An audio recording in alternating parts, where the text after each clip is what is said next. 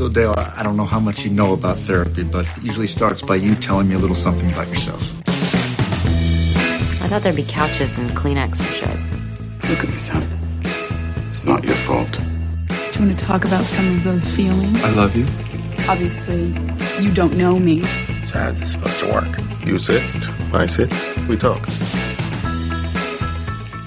Hi, I'm Dr. Sam. And I'm Dr. Fran, Welcome to Freudian Script. the podcast where we put your favorite TV shows and movies on the hypothetical couch and take a deeper dive into the way psychology is portrayed. We analyze the way therapy looks in entertainment, discuss the way psychological diagnoses are portrayed, and break down other psychological themes seen on our screens. As a reminder, Freudian Scripts is for informational and entertainment purposes only. Please consult your mental health professional with any questions and seek care if needed.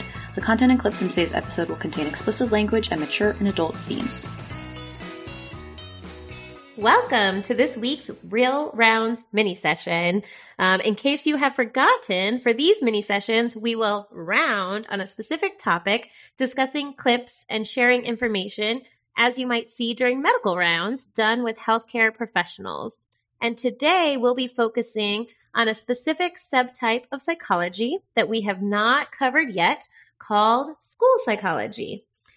Also, as a quick reminder, during the real rounds, we're not going to do a super, you know, deep dive into what school psychology is, but really hoping to introduce you, provide some information and details, and then we'll listen to a couple of clips to get a sense of how school psychology is portrayed in TV shows and movies.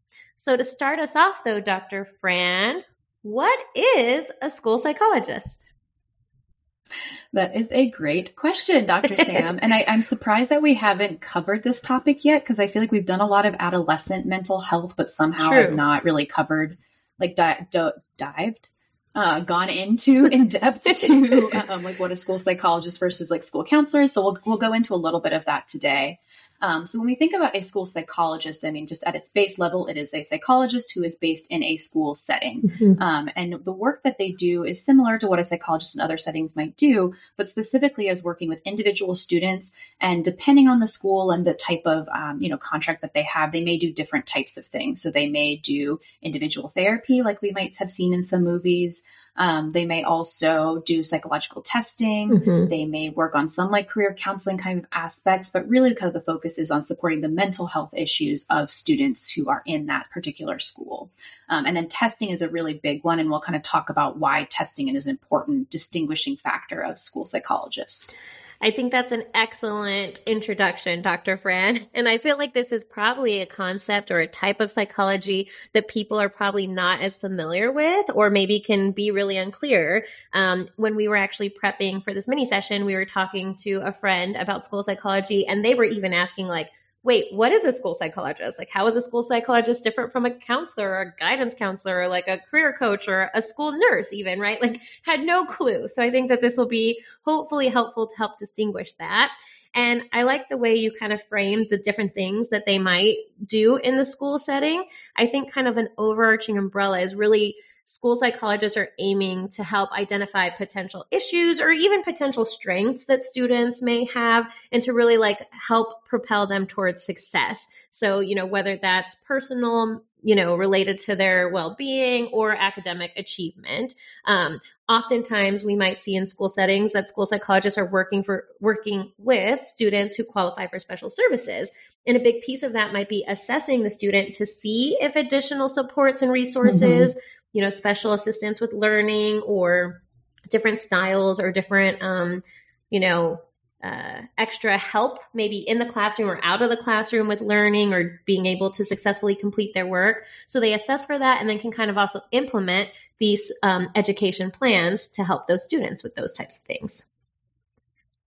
Yeah, I think that's what makes this position really pretty unique to the school system. Of there are not as many kind of like embedded psychologists in like situations where you would need to be doing this level of like testing and assessing and like putting these plans in place. true Um, so like Dr. Sam was mentioning, like someone really who's skilled in this um, like assessment of psychological conditions that may impact the learning environment. So common ones we might think of of like a learning disability Mhm. or attention deficit hyperactivity disorder, ADHD, um, things that we know may impact the um, you know the school setting. And then those plans that dr sam mentioned are kind of ways to yeah how can we put additional supports or accommodations in place to be able to provide more assistance for those students who may have those conditions? Um, and there are a host of other things that i'm kind of Yes. just like lightly touching the surface of things that um, a school psychologist might do through that assessment and plan creation um, phase. But that's kind of one one piece of the puzzle Very true. And I think one of the interesting pieces or parts of school psychology that I actually feel like is similar to the setting that I work in with, you know, Freudian scripters may remember that I practice in a hospital setting, but school psychologists similarly collaborate with a lot of other professionals just within the school setting. And so, you know, that's Mhm. something that I do in my own work in the hospital setting, which I find is really cool and can be really beneficial, right? Especially for the students, I think that the school psychologists are working with. So, in particular, you know, they are working directly to assess and provide interventions and support to the students.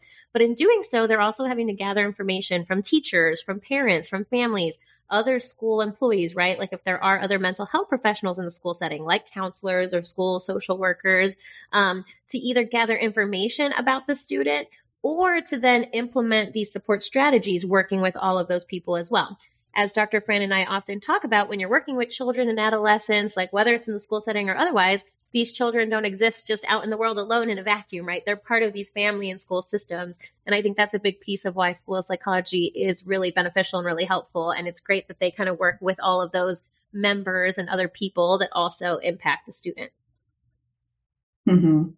Yeah, and, I, and we're talking, and we'll talk a little bit about school psychologists versus a few different disciplines. But one um, additional piece that would distinguish a school psychologist or um, kind of makes them unique is that they do have a specific, um, either a specific degree in school psychology or Mhm. specialization in school psychology that like allows them to have, you know, had different um, training experiences in the school setting, different coursework, et cetera, that helps them be like experts in this specific type of psychology. They also have their own. Um, like governing kind of board. So we have we've talked a lot about the American Psychological Association. School psychologists have their own of those as well, um, and they also need to be licensed in a similar way that we've talked about with other healthcare professionals or other types of psychologists, um, where they need to have you know a doctorate and then a Mhm. specific amount of training and then a license to be able to call themselves like a licensed school psychologist. Exactly. Similar to us, they also do a year of internship.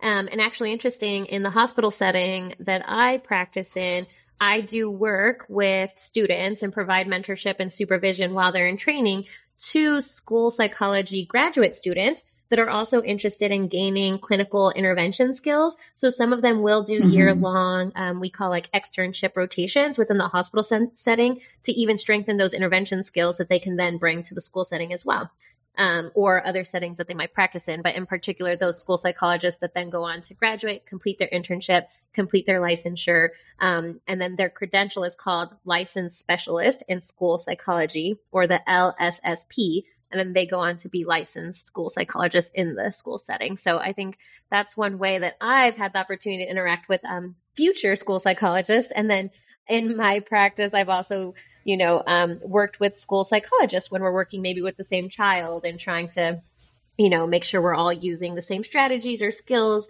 um, across settings for the the family and the kid. Yeah. Yeah, I think that's really helpful to kind of walk through the stages of how one becomes a school psychologist. And now we can kind of talk a little bit what Dr. Sam had referred to earlier of what distinguishes a school psychologist from other types Yeah. of counseling professions that we hear about. Because there are a ton that can be in the school setting. So we hear the term like school counselor or school therapist or Mhm. guidance counselor or career counselor. There's all these different terms that can be used. And sometimes people use them interchangeably, even though they may actually be referring to different professionals within the setting. And I think that can be really confusing and it kind of mirrors things we've talked about before when people aren't as familiar like what's the difference between a counselor, therapist, Mhm. psychologist, right? Psychiatrist even. So it can be really tricky. I think one of the biggest differentiators is the fact that, you know, school psychologists do have a graduate degree in psychology and are also licensed um, professionals to practice. Um, sometimes school counselors, those may be different levels of degree in education, and those may vary. Um, and so sometimes while we see that there could be some overlap, which we'll talk about, generally when we think about school counselors, they tend to work with the entire student population. So maybe have a certain area of focus um, that they're working on kind of more broadly versus school psychologists that tend to kind of intervene or assess and work at the more like individual student level. Mm-hmm. Yeah, I think that's that's a good point. And then also a big like they they may have similar like uh, things that they focus on. So like wanting to make sure that students feel supported and that they you know are being are prepared for graduating and figuring out whatever comes after graduation. Mm-hmm. Um, school psychologists do tend to have a little bit more of a focus on like the mental health. So Yes. providing like individualized like one-on-one therapy or Mhm. psychotherapy so that it's not something that school counselors can't do but it is something that school psychologists tend to do a bit more of.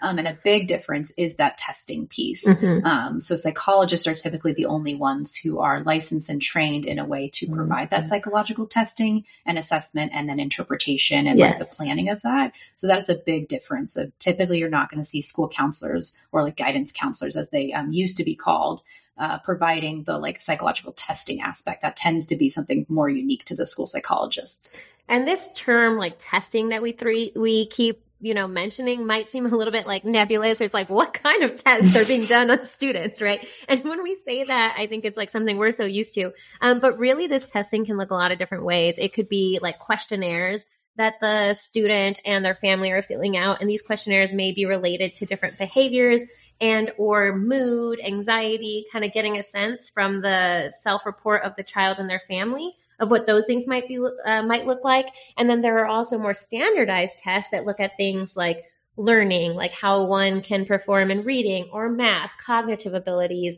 attention right? Looking at um, standardized ways of looking at if a child might have a deficit in executive functioning skills or their ability to pay attention or remember things. So the test kind of like for lack of a better way to put it or maybe an easier way to visualize they're almost like little like puzzles and or games at times or really just like tests like answering math questions spelling different words. Mhm. um, they kind of come in a, in various modalities. But when we say testing that's what we're talking about is really trying to assess um, either by doing standardized like uh, tasks or by asking questions about the child's like behavior mood and then their functioning in various domains Yeah, and you'll also hear the term like a psychological assessment Mhm. thrown around, which is essentially the fancier, like more, um, you know, clinical term for what Dr. Sam just described. So when we talk about like psychological assessment, like Mhm. assessing with usually the goal of trying to identify like maybe a diagnosis or trying to better understand like the cognitive or like academic functioning of an individual using all the different strategies that Dr. Sam just mentioned. Yes, and oftentimes after completing this testing and these assessments,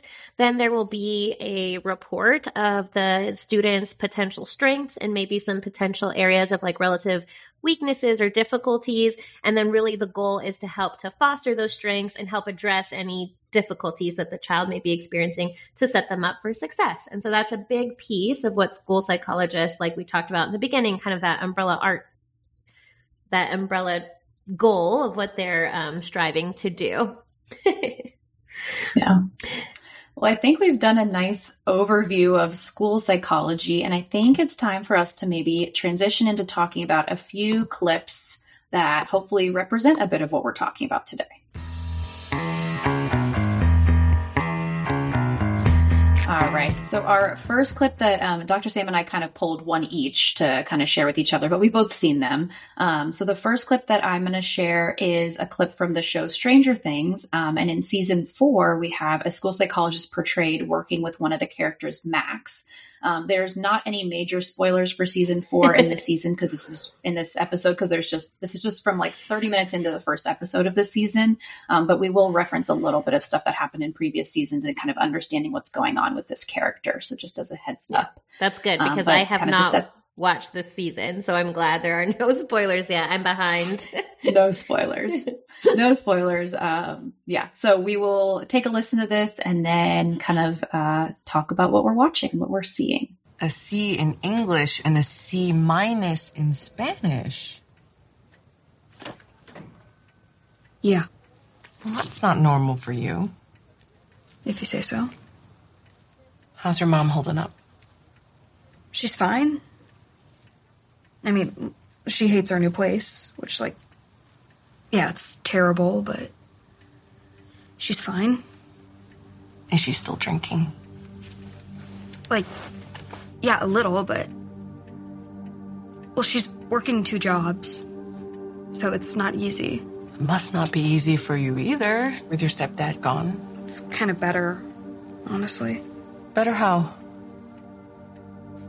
He was an asshole, so there's less assholery. Are you sleeping better? Yeah, fine. So no more headaches. Nightmares?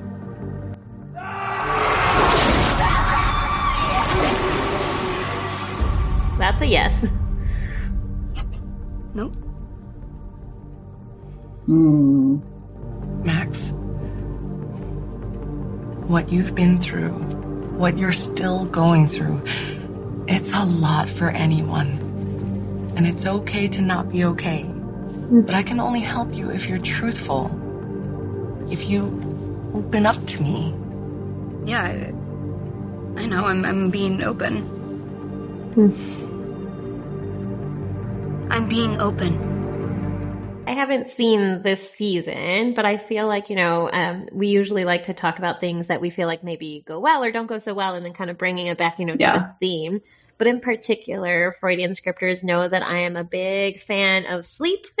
and so I really like that this, um, you know, counselor, as it said on the door, is asking about sleep Yeah. because people rarely do. Um, but I think her questions could have been a little bit more broad because she, you know, kind of calls out that Max isn't necessarily being open, but a lot of the questions are yes, no questions. And so that kind of gives Max an out of just being like, yep, mm-hmm. sleep's fine. Yep, no nightmares. Nope, nope, yep, yep, nope, you know, versus kind of having a more open ended approach might have gotten a little bit more response, I think, from Max. But I do like that she's checking in on Max, asking about sleep and nightmares and trying to validate that Max may not be, or rather, Max may be going through a difficult time, which it definitely seems like is the case.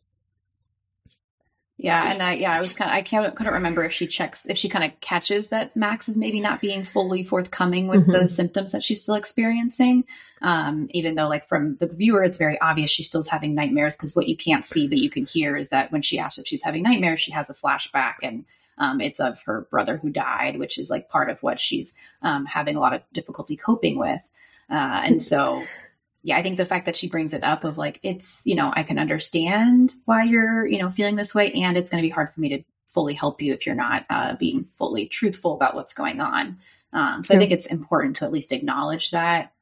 I don't know if I feel like after this session, Yeah. Max is going to be much more open than she's being right now. Um, I mean, I think they Mhm. have somewhat of a rapport, you know, that she's able to kind of make um, like a sarcastic comment about like the stepdad not being there. Mhm. so I think they have like some level of a rapport, but it's clearly not there enough that she feels comfortable opening up um, and being totally honest about what she's experiencing. Yeah, and it does seem like though maybe at some point that we didn't see in the TV show Max had shared, right? Because she is asking about like sleep and nightmares, which like kind of gives a sense that maybe True. she knew Max was having trouble with in the past. Um, and when you say that her Max's brother was killed, I feel like that's putting it fairly lightly, Dr. Fran, because what you all don't see in the clip is that her brother is like impaled and murdered by the like alien monster creature from Stranger Things. So it seems like there's a lot of trauma from this event, understandably so, and grief from Yeah. the loss of her brother that it appears like she's been maybe talking to somewhat um, about with this counselor. Yeah, and it- you don't see this in this clip, but another thing that you notice in the first episode with Max is that she's also like really socially isolating. So she's kind of pushed away her friends. She um, is kind of like shutting down those relationships and really kind of keeping to herself. So you can definitely see that she's got a lot of um, kind of signs that something's going on and Mhm. that um, she could use some extra extra support. I think unfortunately a theme of this show is kids who either like don't trust authority or Yeah. like have tried to seek help from authority or adults and then they like end up being aliens or you know not being helpful or they don't believe them so i can understand why she's very not she's mistrustful or not like really wanting to be fully open with the adults in the show because that's just kind of how this show is is that Mhm. the kids solve all the problems and save the world Yeah. without a ton of Adults knowing adult about it. oversight. Yeah. The Yeah, adults don't know about it, and the adults are not quick to believe in the upside down. Right, exactly. They are not the most competent, helpful adults, unfortunately. Mhm. Um, I do think another piece of this that is pretty accurate with if thinking about the school context is that they open with talking about grades and Mhm. academic functioning. And that I think is something that comes up regardless often when you're working with like an adolescent or a Mhm. teenager or a you know child someone who's in the school system because Sure. that's an important part of their functioning in their life um, but i think especially in like the school psychology role that's going to be something that they have access to and they have that information about how the student's doing academically and something that's going to be a little cue of like she notices hey usually you're doing pretty well in your Mhm. classes and now you have a c something in addition to all these other this all this other information she's getting is is going on that's maybe contributing to max not being in a great place That is an important indicator that we often look at in general, too, right? If there's a significant change. And so, from the school setting, just Mhm. like you mentioned, Dr. Fran, if this is a student, you know, Max, who has been doing, you know, historically well or making certain grades, and then you see a drastic change, especially if it seems to be like a decline, that might be a sign like maybe something's going on. Maybe there's a challenge, a barrier, something that's making it more difficult to succeed at the level that she was, you know, um, performing at before. And I think you're right. For school psychologists, they have access to that. They're going to be more in tune to that. Um, and I think that that kind of also gives them a open door to say like, "Hey, we've noticed this change. Is there something else going on?" Before we move on to our next clip, Dr. Fran, I'm kind of curious because one of the things we talked about is like this kind of nebulous feel or kind of difficulty for people to kind of understand the difference between school psychology and school counselors. And when Max walks into the door, it does just have a sign that says counselor on it. But we also see that this counselor is uh, kind of checking more in about like mental health and those related symptoms. So I'm kind of just curious about your sense of this portrayal and whether you think it leans accurate or maybe leans a different direction or does kind of seem more like a school psychologist versus counselor. Obviously, we don't know the answer, but just kind of wondering. yeah yeah and sometimes like you know in movies or tv shows they may like say someone's a psychologist but then they don't act like one or vice versa and i think because they leave it vague it's like it's probably decently accurate because i think if she is a school counselor this would be some typical things that a school counselor might check in on um, so i think from that perspective it's fairly accurate and she doesn't do anything egregious which we No. love to see therapists that are not behaving in egregious ways or counselors that are behaving in non-egregious ways So It's always good. um, there are some other like interesting ethical things that come up and to be mm-hmm. completely honest i did not watch the rest of the season because i watched this episode and at the end there's a really scary thing that happens and then i was like i'm out i'm not watching the rest of it Well, for context, Freudian scripters, I get a text from Dr. Fran one night that's like, wow, we should cover Stranger Things season four. They're talking about like school psychology and there's like therapy in the school setting. Like 30 minutes later, never mind, it's too scary. I won't watch it. it was too scary so that's why it's Oh, a it mini sode. That's why it's a mini sode. yeah, so I did not watch the rest of the season because I, you know, I don't want to have nightmares like Max does of the horrible things that happen in this show. So, but I did look a little bit at like what happens in the show, especially in like the counselor relationship. And there's this whole thing where Max goes to try to get records of a fellow student who has died so that she can figure out what happened to her. And Page don't. um, the therapist, I yeah, the therapist I think handles it correctly. Like she doesn't give it to her, but then Max like breaks into her office and steals it anyway. So as one um, does. there's definitely more that we could unpack, but um, I don't have the stomach for it, so we will we will not be covering those. Yep. So it's only in this mini-sode. Who knows what the future holds? But maybe it's a good time to bring in our next clip before Dr. Fran gets too scared.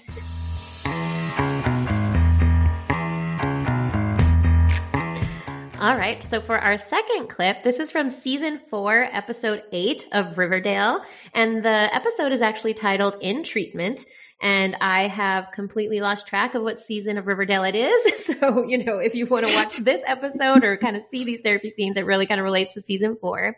Um, in the clip we're about to listen to, basically the high school seniors at Riverdale who, you know, in typical fact, in typical fashion, behave more like young adults than teenagers.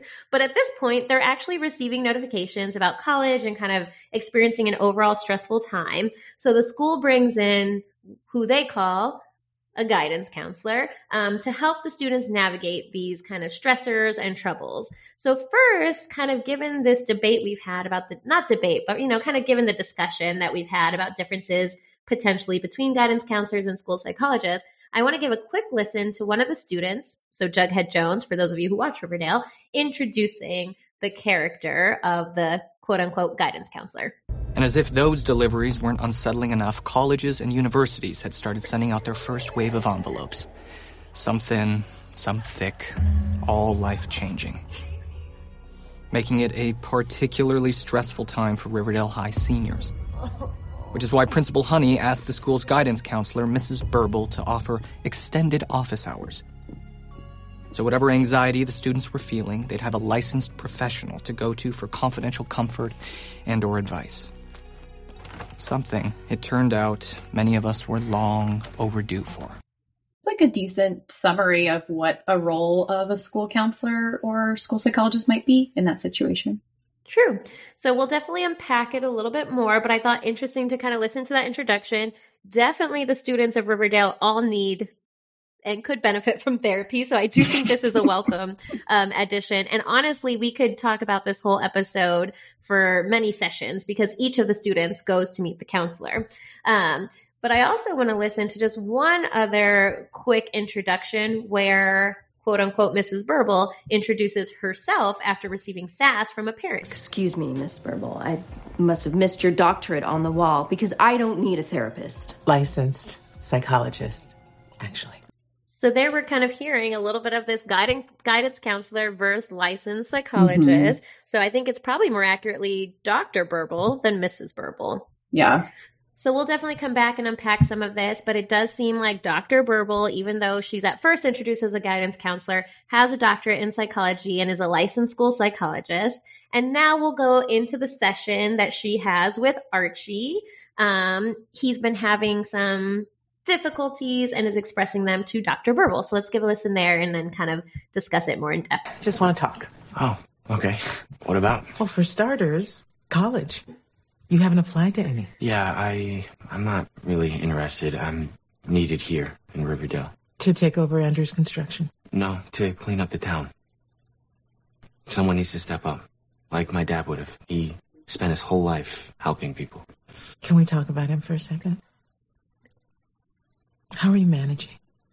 I try to carry on his legacy. You've already done so much good. You opened up a center for at risk kids. That's not enough. Why would you think that? Ever since I started trying to help people, things have gotten complicated. I- have messed things up and I have to fix it so no one else gets hurt. Hurt? Mm-mm. Archie, I have to tell you if you admit to a crime or tell me that you're putting yourself or anyone else in danger, I am required to report it. I'm fine. Are it's you? not totally true. Because you've missed a lot of football where you excelled. We'll come back to that. And those cuts and bruises on your hands are not from sports. A change in sports too. There, like another. T- uh, the truth is, I go out at night. You mean cruising in Fox Forest? What? No, I don't mean that. I I put on a mask and I try to help people. I'm not sure I follow. I, I'm, I'm a big comic book fan. Mr. Justice, the Comet, the Red Circle. I really identify with them, you know? Are you saying? It's a lot to unpack here. That you're having yes. fantasies about acting like these comic book heroes. Exactly. No. Like there's this dealer, Dodger. He does it? he uses kids to do his dirty work. Kids. The police can't do anything. So someone else has to stop him. Yes. To protect the community. Yes. A vigilante. No. Yes. Who protects the vigilante? Who cares? I don't read a lot of comic books, but doesn't the hero usually suffer a great tragedy and then create their persona out of rage? Is that right? I guess so. Mm. Doesn't that resonate with you? Because everything that you've told me feels like it could be fueled by grief-induced anger. Like I said, Miss Burble, I just I'm I'm just trying to help. But to do it safely, we have to acknowledge and work on the anger. Why? I know I'm angry. There it is. Miss Burble, I'm not mm-hmm. an idiot. Look at all the crappy things that have happened to me, to my friends. Very true. To my dad. They make me angry. You talking to me like I'm a moron, that makes me angry. Understandably. And it hurts. I hurt all the time.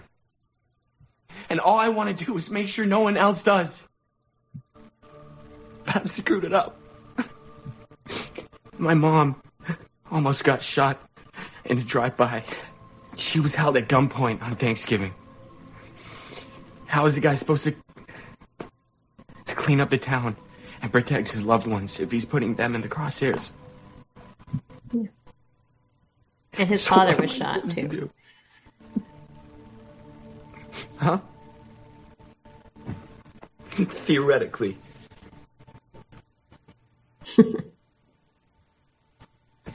The behavior you're discussing sounds like an addiction.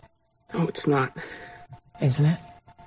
You're aware of negative hmm. consequences, but you're compelled anyway. That's compulsive behavior.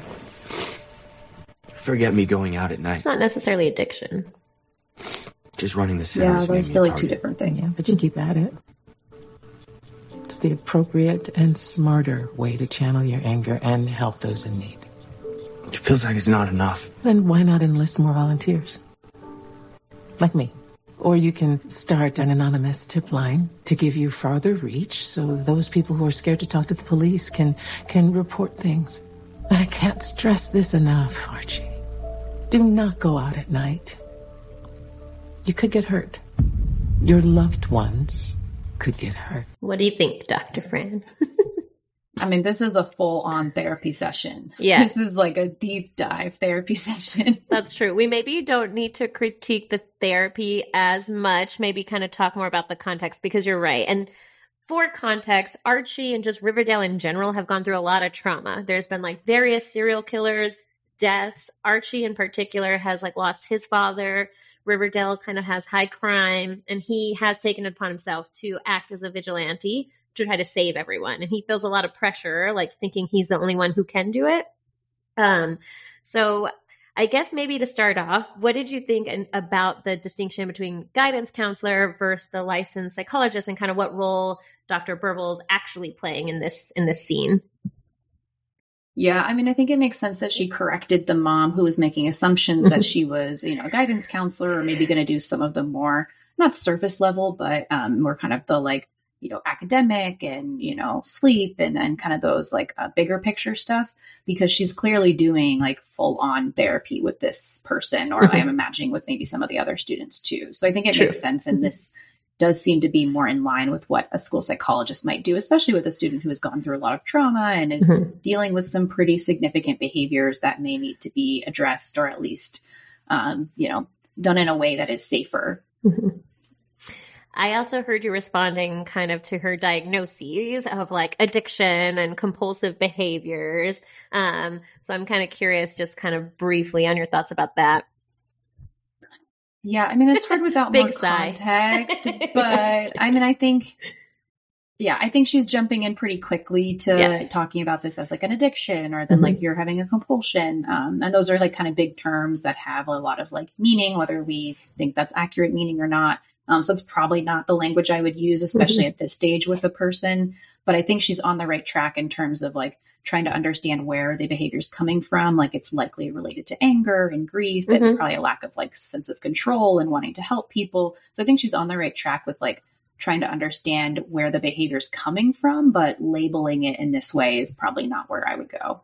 I agree. And this is the first time they're like meeting as well. And so I think kind of Yeah. even just throwing these terms at Archie probably could be more off putting. And I do think like if Archie was my patient, I would be pretty proud that he then expressed like all the frustration that he's feeling and that he wasn't Yeah, really totally. feeling heard or supported. Right. Um, and I think part of that too, like my sense about the report is she was kind of lecturing to him more than I thought like a Mhm. therapy session that maybe I would lead would be um like Right. you know, in terms of like telling him, well, try this or do this versus kind of working with him to problem solve. Like, okay, you're having this difficulty. What are some solutions? She was kind of telling him, like, don't go be a vigilante, do this instead.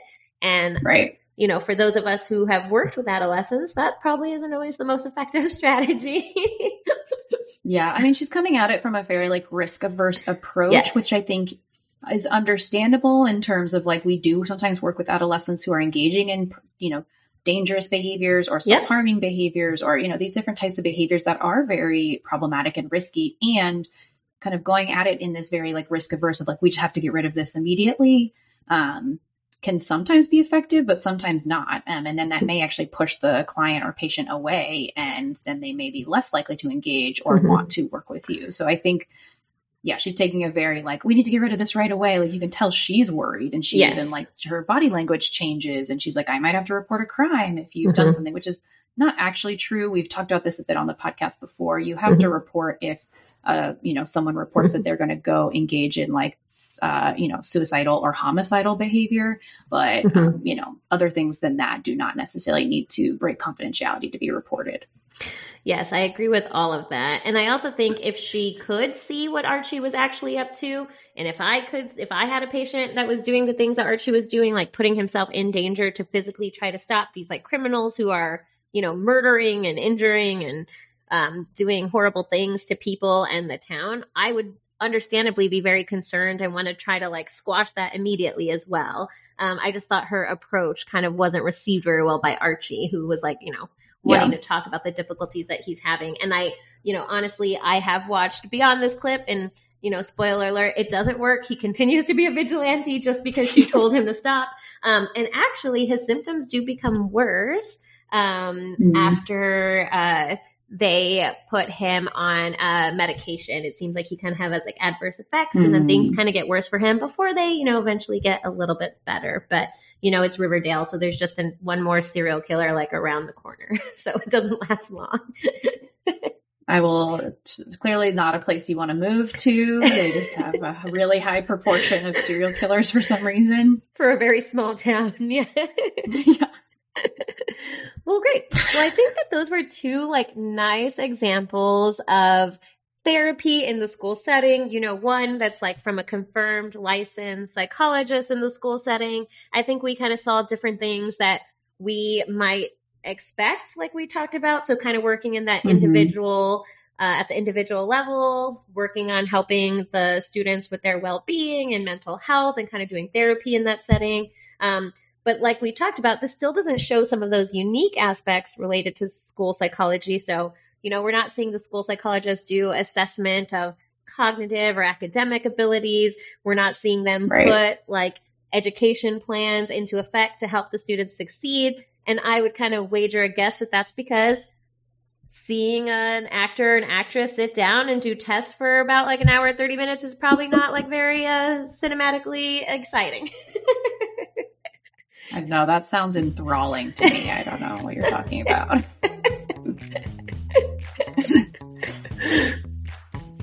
well, thank you for tuning in to our real round session today. We were really excited to at least do a little bit of surface level discussion of school psychology and school counseling, and we hope to bring this concept back to the couch at some point in the future. Um, don't forget to send us your own clips if you have some good ones you like in the school setting that you've seen, or ones in a completely different setting, or just um, other clips that you want us to put on the couch. Feel free to send that to us by email or on social Instagram, Twitter, and our new TikTok page at Freud Scripts Pod. Yes, I think we're officially like on all of the things now. So you can find us, contact Yes. us, and watch content at Freud Scripts Pod. So please find us there. Um, and stay tuned for some exciting new episodes coming up. And as always, please subscribe, rate, and review. Time's up. See you next session.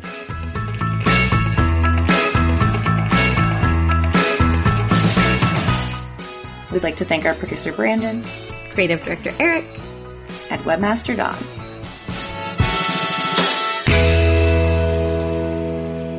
I really want to sing the um, oh the Kate Bush song, but I'm not gonna put myself on blast like that. It's like high pitch, so good luck.